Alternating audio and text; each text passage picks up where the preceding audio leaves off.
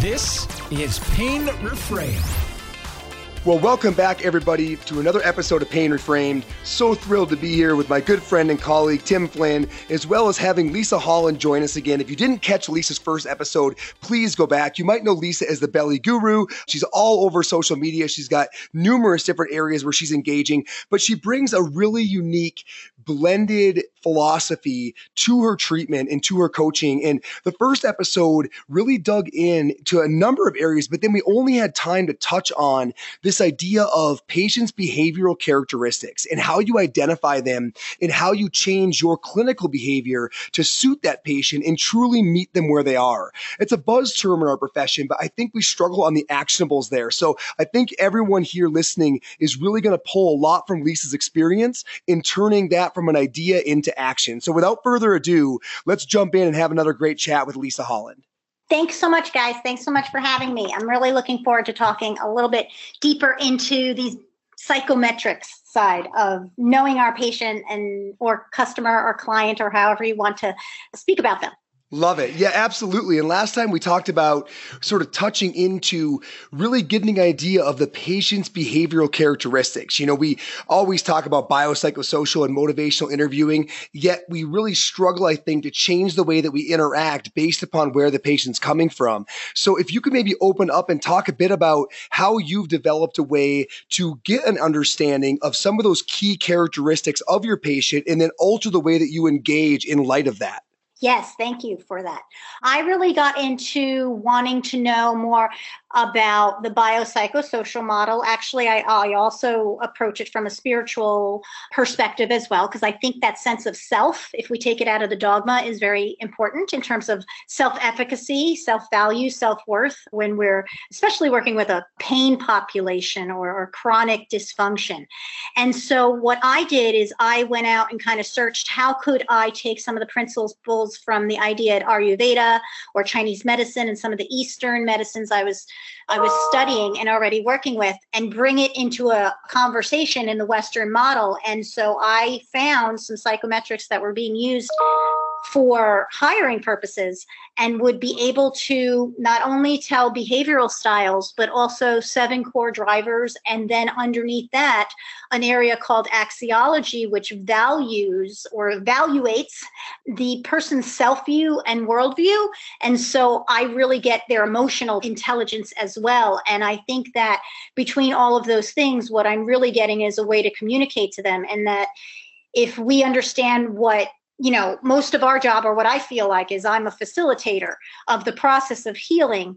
If we can understand that the difference or the gap or the bridge between process and thought is actually, you know, this communication here, you know, speaking to the person with their expectations, then I thought that would be highly advantageous, especially in the chronic pain population.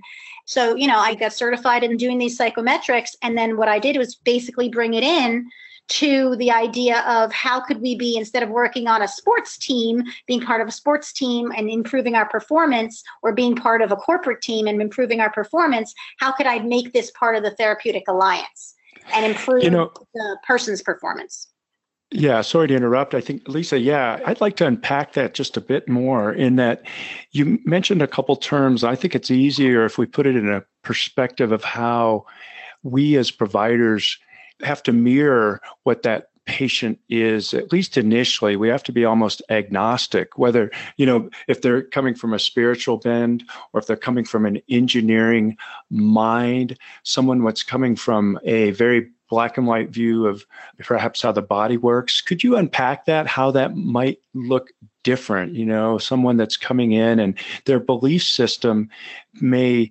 be very strong and it, what you may be coaching does that challenge their belief system or does it follow along? And just how you go about that. Thank you. Yes, that's what we need to do. That's our responsibility leveling up now. With you know, all our science kind of says, you know, what the physiology is, what's going on with the physiology, but we're not really taught much about the psychology and not necessarily to diagnose anybody, but we have the strategy, right?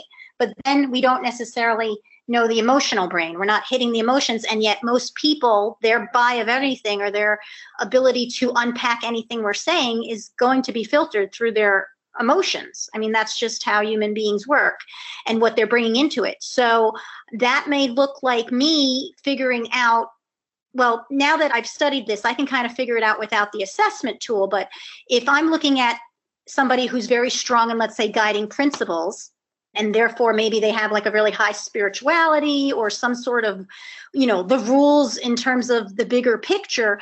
I need to meet that.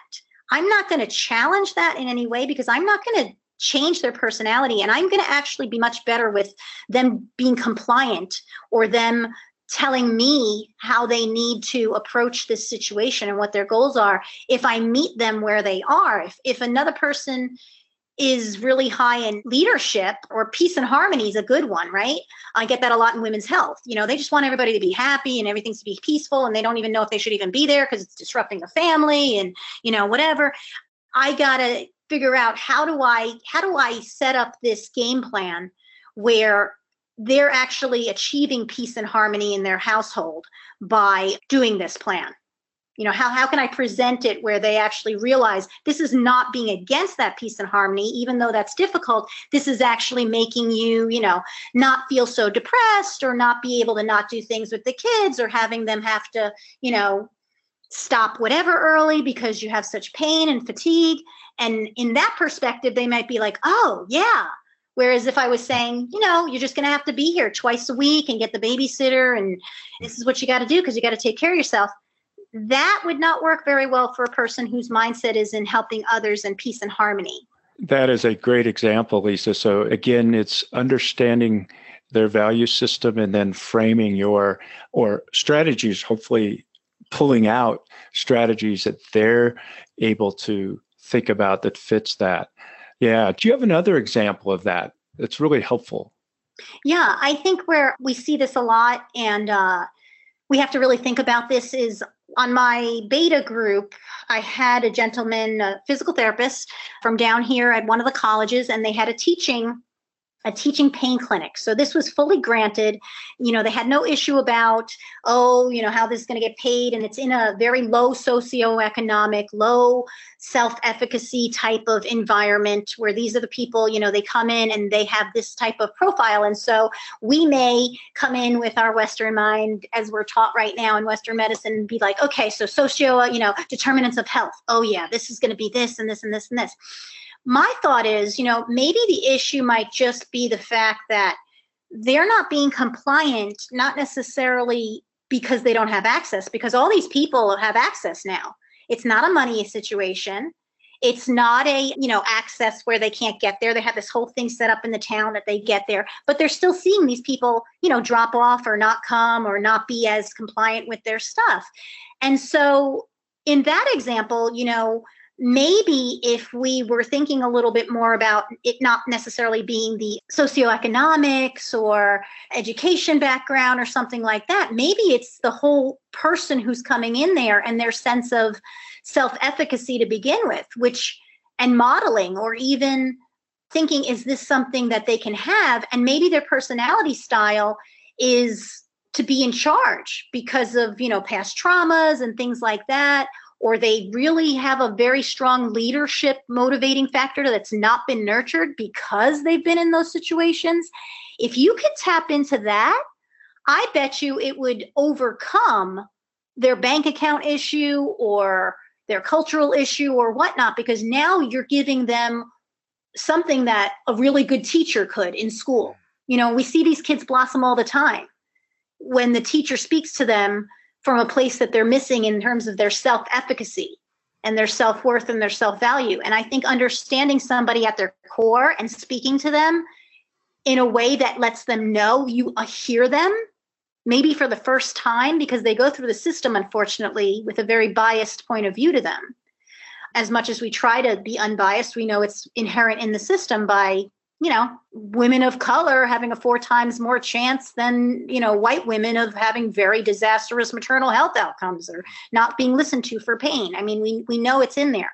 So that's another example where if we knew that person's personality style and we knew that person's core motivators and even deeper, the sense of that piece of axiology I was speaking of in terms of their view of themselves in the big picture. And that is very helpful. Their attitudes towards personal growth their attitude towards interpersonal harmony. I mean, if we see somebody that's, you know, undervalues or overvalues that, which are these objectives I can get, I can have a very successful conversation if I learn how to be a good communicator. Yeah. Yeah, Lisa, I love that. You know, as we begin to truly zoom out and incorporate some of these other dimensions. I think one thing a lot of the practitioners listening to the show today are probably wondering because we have a tendency to always go down this route is, well, hold on a second. You know, we're not psychologists. I think we always find a reason not to engage in these different spaces. You know, we're not nutritionists, so we shouldn't talk about nutrition. We're not sleep physicians, so we shouldn't talk about sleep hygiene. I think sometimes we stop ourselves unnecessarily. And I guess I would ask you, you know, do you think that physios and family practice physicians, you know, do we have enough education to be in this space, you know, what do we need to be confident doing that? I would love to hear your thoughts. And then Tim, I'd love to hear your thoughts um, after Lisa. You know, are we holding ourselves back by not engaging in these areas because we don't think we're quote unquote qualified? And should we be encouraging folks to be doing more? Great question, Jeff. And I would say here's the problem no health providers, I don't care how high up the hierarchy you are, are very qualified for communication right now. That's not something that we get taught we don't have very good communication skills. We have very good treatment skills. We have very good evaluation, functional, you know, data points. We know how to put those babies into that photo and we just get that pop out that statistic. The problem is we have not been taught to engage in interpersonal communication, and it's only worse now with tech kind of eliminating that, you know, 80% of, of communication is nonverbal. We don't really look at the person. I mean, we we have great potential as physical therapists. I think physical therapists could really grab on this. And I would hate for them to think what I'm talking about is psychiatry or psychology or some sort of diagnostic when what I'm talking about is interpersonal communication, which is what every human being should be taught and have skills in, especially as an adult and especially as an adult in healthcare it's n- it's the problem of the system that you haven't been taught this but it's nothing to do with you i'm not diagnosing anybody i'm not i'm basically first of all i have a metric to back me up and when you learn that metric you get very good in communication skills. So maybe what we need to do is have some more communication skills across the board and you should want to learn that because guys this is a business and i don't care if you own the business or if you're working for a business but you're in the business of selling pain and it's not selling pain relief. That would be the pharmaceuticals we're in the business of selling pain to the fact that you're going to be uncomfortable. I mean, you got to sell them on that. You're going to be uncomfortable. There's going to be some change. And if I can't talk to you like another human being, if I can't read what between the lines, that's a society problem. Yeah, I think that's a great question, Jeff. And I couldn't agree more, at least on this idea. You had a great point. When did become outside our scope of practice to be human? To sit right. across the table across the chair from somebody that has a family, struggled, lost a spouse, you know, has had horrible things happen, which is happens to everyone in life. And we can't just sit across and be human and ask questions and try to understand what motivates that person. And if that is not in the scope of our practice when we're in the business, as you said, of selling pain and selling movement and selling you are in charge, I mean, we're doomed to failure. I think that we've segmented so much of the business of quote unquote healthcare, which it's not. I mean, it's medical care. We've as if it's someone else's job. It's all of our jobs to be excellent communicators, to be super active listeners, to try to understand the people that we're fortunate enough to work with. So thanks for sharing that. Jeff, what's your thoughts? Yeah, I'm in those same lines. Tim, I love your thought about you know, when were we not allowed to be human? Because I mean, these dimensions are so core to why the person's suffering and what brought us to the scenario that we're in in, in, in meeting one another. And I think, Lisa, your point was great about if we can't have these pieces, we can't sell what we do. We can't have effective communication. But it does seem like we have been almost conditioned as a profession to stay in our box. It's almost why I think the Western model is so appealing to us because it kind of has boundaries where it's like we're doing this thing, you know, and we don't have to look beyond that and worry about scopes of practice and stepping on other people's toes. And I think as a profession, we're overly kind in that area, but maybe that kindness isn't best serving the patient. And maybe that's the kindness we should be most concerned about. Yes, and I think that actually is where we came out of. I mean, if you look back in our history as physical therapists, I know there's people and you know physicians and nurses and other people that listen to this pain podcast, but just speaking from a personal experience, we're very myopic in physical therapy more than any other profession, and I have several of them. I have my feet in, and I don't know why that is, because we work so collaboratively with our customer our client once we get them.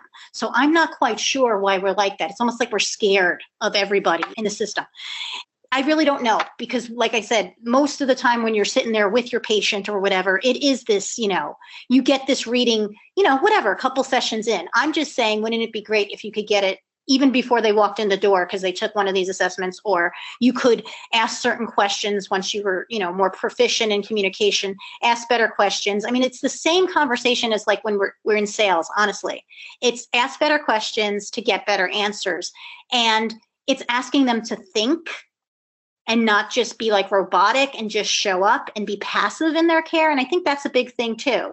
Depending on where you work, you may not be someplace you can do this. And it's like with anything else, sometimes you go to these courses and this and that, and you're like, that's great, but not in my system on at the time.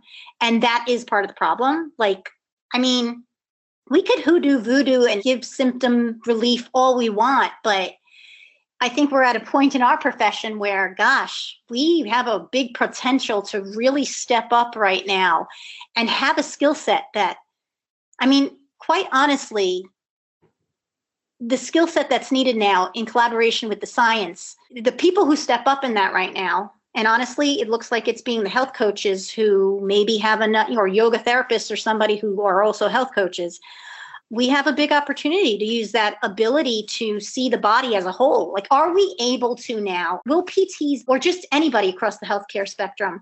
Will you be courageous enough? Do you have enough science now to actually give a human systems model of care? Do you have enough confidence and conviction now? Do you have enough research to actually understand what the Chinese medicine people were doing, what the Ayurvedic people were doing, what the interventional people that were maybe looking things as a whole and talking about? Like, do we have enough now that we can allow ourselves to talk like them? Yeah, I mean, it's interesting. I mean, if you think about a biopsychosocial model that's been with us now for decades, and we're still struggling to talk about the psych and social elements of healthcare, the two thirds of what is bringing people into any clinic. And even though it's the science is overwhelming, that's the way we should be approaching it. You stumble across those providers in healthcare. It's by accident that you run into one of those providers that truly embodies a biopsychosocial model and truly embodies active listening and skills that are really about the human in front of us. And I mean, we could go on about all the reasons and how the digitalization of healthcare records and stuff and the like has accelerated that move away from humanistic approaches. But it, we are where we're at. You know, I really appreciate this conversation, Lisa. And as you know, as we come to a close and on this, if you had to give us one, you know, especially think about that first year uh, healthcare provider out there, PA, PT, mm-hmm. physician, and a patient comes in with a complex chronic condition. And this is their first encounter, but they have 40 minutes. What scale or what, if you had to leave us with one or two questions succinctly, what would those be that you could have those put to work this week? I would try to really figure out where they soar themselves. As simple as one of these questions, which I don't think a lot of people ask. So, if you were to do this program, where do you see yourself in four weeks? You know, something as simple as that. Like, I don't think enough people like ask them that because that can give you so much information. First of all, it'll tell you right now how fast the pace they think this is going to be. Like it'll let you know their perception of what's going to be involved in this. It'll also tell you if they even can have that view. Because one of the things, if you look at Bandura's work with self efficacy, in order to be high, have high self efficacy, you need to be able to vicariously live what that beyond condition is. You know, like you need to see yourself with your leg working well again and with your life coming together. And if you think about that with the chronic pain population, especially, they get stuck sometimes in these loops where like they really think this is how it's going to be forever because either they heard that you know their bone is on bone or you know whatever. Or, you know they have these like preconceived notions what this means for the rest of their lives. And unfortunately that's been pumped into and is still being pumped into continuously around you and your therapies and as much as you're trying to get to that person. But their emotional attitude towards achieving is very important. So if you can ask a couple of questions you know, maybe even see how people oriented they are, how task oriented they are. Get an idea because your approach, you know, if they're more people oriented, let's make this more of a fun tag team kind of thing where, you know, hey, text me mid month and, you know, I mean, mid week and check in or something like that. If they're very task oriented, you better give them that list with, you know, five things to check off yeah. day one. Yeah, I love it. I love it. I think it really comes down to being willing to think and change your behavior in real time relative to what you're seeing out of that patient's behaviors and characteristics. And, and that can be a challenge because we kind of get a way of doing things that gets comfortable and we don't make those adjustments to meet that person to maximize their chance of success. Well, Lisa, thank you so much. I appreciate you coming on twice. I know that's asking a lot out of your schedule, but everybody loved the first episode, so we want to dive a bit deeper. Do you mind, Lisa, as we say goodbye, can you one more time just kind of leave your calling card as far as where folks can find you, engage with your content, and track everything you're doing? Yes, thank you so much for having me on and thank you for, you know, just opening up these conversations because I know you have a big audience and there's lots of different ears there. If you want to get in touch with me about training in any of this or, or any of the support on a professional level, you can contact me at www.drlisahollandpt.com or just reach out to info at drlisahollandpt.com and I can speak to you in terms of any uh, learning all of this. Because really, what it is is we've got to get that good that we could or implement some of these things and these objectives into our evaluations so that we have this information. I mean, the same way as you give a medical history, right? Like you have their medical history. This just might have to be part of their medical history. Beautiful. I love that, Lisa. Well, thank you again so much. It's greatly appreciated. Thank you, thank guys. You, well, another great edition of Pain Reframed. I think Lisa has provided us with some actionable items when it gets to really where the rubber meets the road, when we're initially meeting with the patients and clients that we work with, and we're having to try to extract a whole lot in a short period of time. But I mean, Lisa dropped some bombshells, particularly just when you ask the patient, just by asking him that question of, you know, if things go well, where do you see yourself in four weeks? And trying to get a sense of how that patient is really, what their belief is in the power of restoration and where they're coming from at this moment in time. So, just some great insights. And I hope each of you picked up some of those points today. And if you don't, well, let's just keep talking about it on the Pain Reframe Facebook page or on Twitter. You can find Jeff or I or any of the other outlets out there. Please be sure to tune into ispinstitute.com. Uh, for sure, you want to look there and look at the upcoming courses that are out there.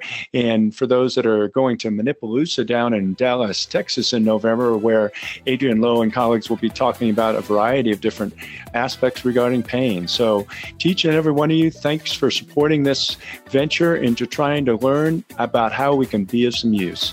Have a most wonderful day. Pain Reframed is brought to you by our sponsor, the International Spine and Pain Institute. Check out their transformative pain science programming at ispinstitute.com.